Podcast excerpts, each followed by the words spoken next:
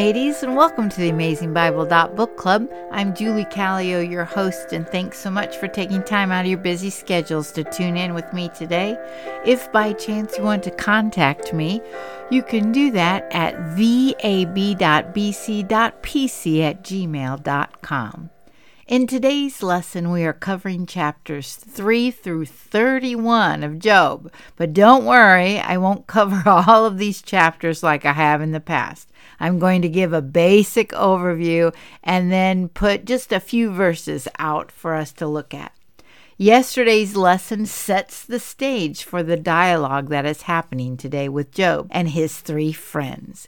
If you remember, Satan said to God that if God would allow Satan to take everything away from Job, then Job would curse God. But Job didn't. Then, test number two Satan asked if he could cause Job's body to be afflicted. And if so, then Job would certainly curse God. But God said he could not kill him. And then we find that Job did not curse God then either. Job's three friends came to comfort him and they sat in silence with him for a week. And now Job speaks. We will see three groups of discussions. The first group of Job talking with each of his three friends is located in chapters 4 through 14. The second triad of discussion with Job and each of his three friends are then in chapters 15 through 21. And the third triad differs just a bit. Job talks with two of his friends, Eliphaz and Bildad, and then verse 40 of chapter 31 ends with, The words of Job are ended. And then we will meet a young man named Elihu, who speaks in place of Zophar, Job's third friend. We will look at Elihu's comments tomorrow.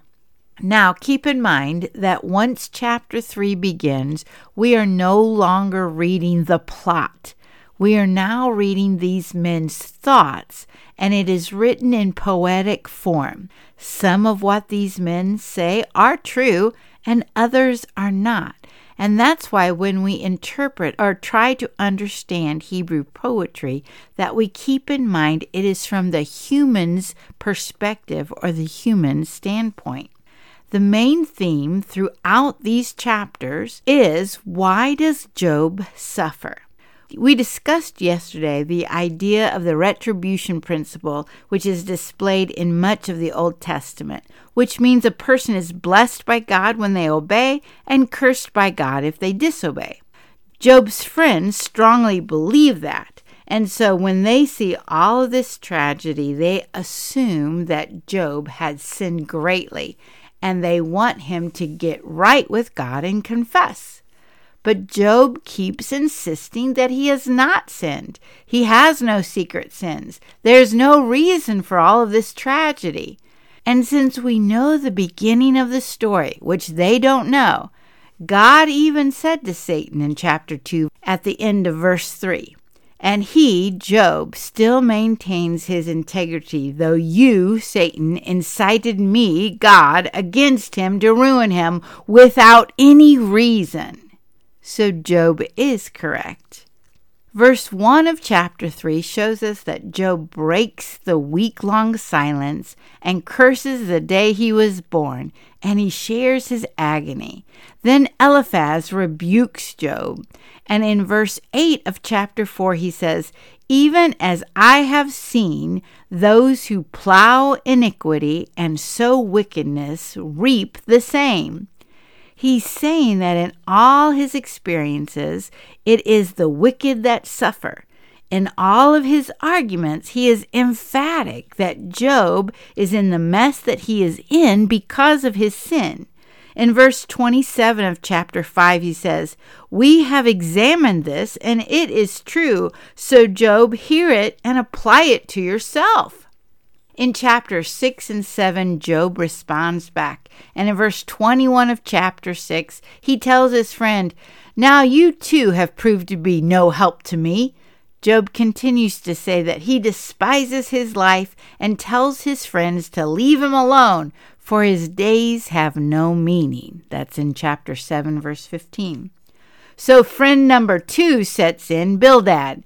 He's even worse. He seems to speak for God, and he tells Job that because his children sinned against God, that God gave them over to the penalty of their sins. In other words, that's why they died.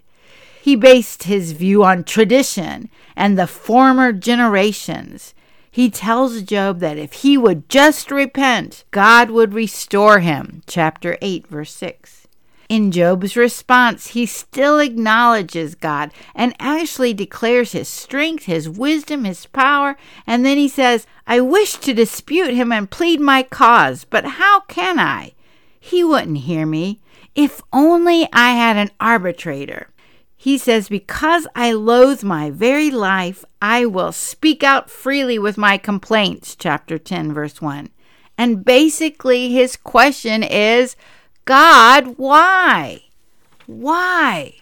Then friend number three takes a stab at it. He assumed that Job did sin, and he wishes that God would speak to Job and show him his sin. That's chapter 11, verse 5.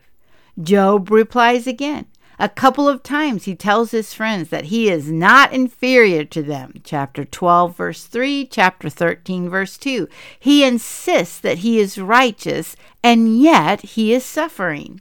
He then tells his friends, If only you would be altogether silent, for you that would be wisdom. Chapter 13, verse 5. So now round two starts in chapter 15 with Eliphaz again. He firmly believes Job has sinned. In verse 17 of chapter 15, he says, Listen to me, and I will explain to you. Let me tell you what I have seen. Again, he's relying on his experiences. Job replies and said, I've heard many things like what you say. Then he declares, Miserable comforters are you all. Chapter 16, verse 2. Then Job rebuffs them and says, But come on, all of you, try it again. I will not find a wise man among you. Chapter 17, verse 10. Bildad, at the end of his speech to Job and his predicament, says, Surely this is the dwelling of an evil man. Such is the place of one who knows not God. Chapter 18, verse 21. wow, what a friend, huh? Job responds and says, How long will you torment me and crush me with words? Chapter 19, verse 2. If what you say is true, then my error remains my concern alone. In other words, it's none of your business. Chapter 19, verse 4.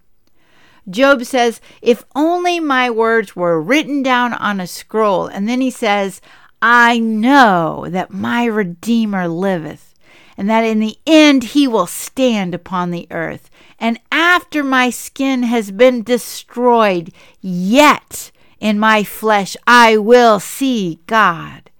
I myself will see him with my own eyes, I and not another. Oh, how my heart yearns within me. That's chapter 19, verses 25 through 27. Then Zophar tries his second attempt.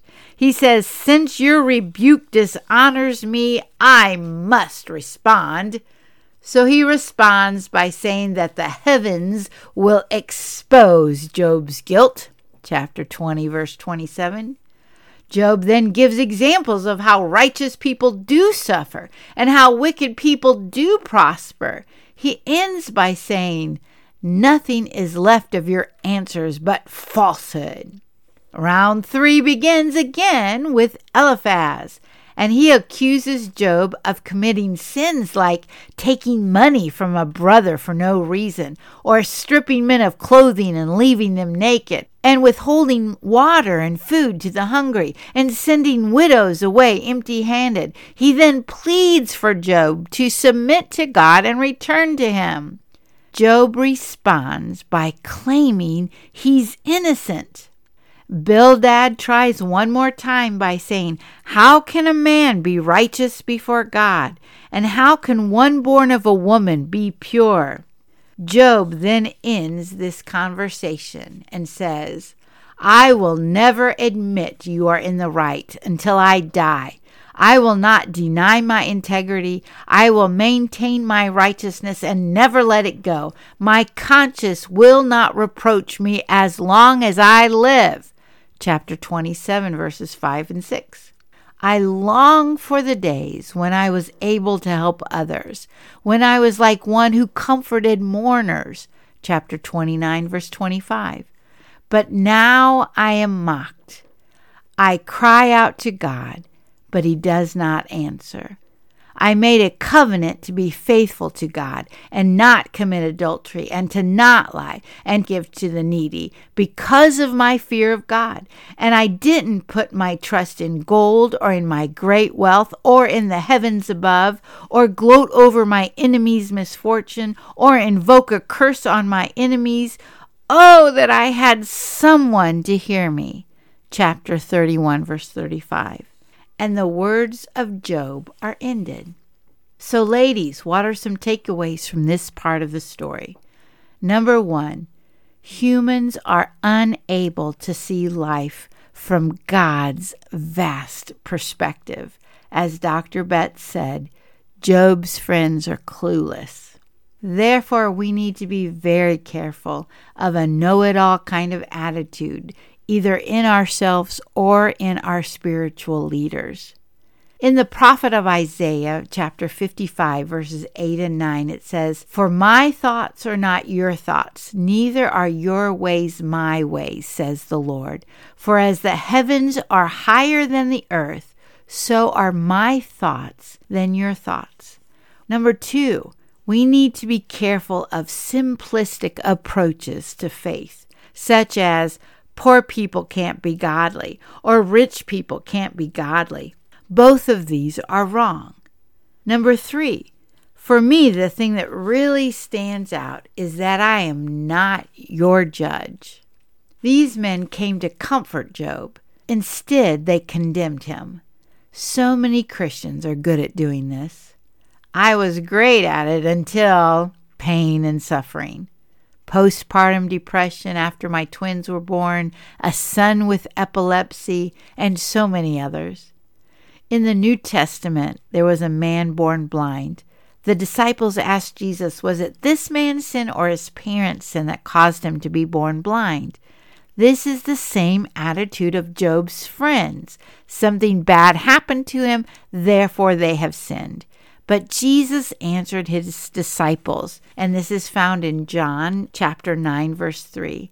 And Jesus says, Neither this man nor his parents have sinned, but that the works of God might be displayed in his life.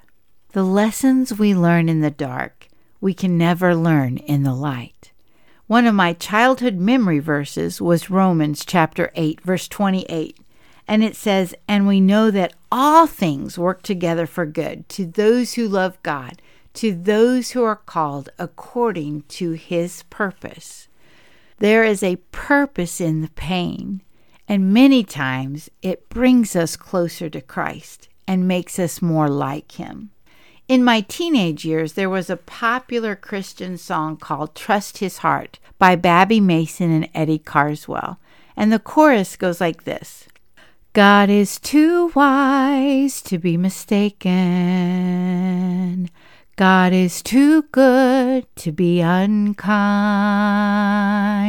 So when you don't understand, when you don't see his plan, when you can't trace his hand, trust his heart.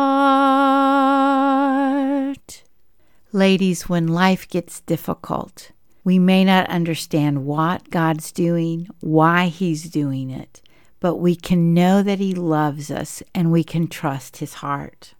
Job's friends came for comfort, and instead they brought more heartache. But in the New Testament, in 2 Corinthians chapter 1, verses 3 and 4, Paul says, Blessed be God, even the Father of our Lord Jesus Christ, the Father of mercies and the God of all comfort, who comforts us in all our tribulation, that we may be able to comfort them which are in any trouble, by the comfort wherewith we ourselves are comforted by God. and that is through Jesus Christ, our mediator. There is a purpose for the pain.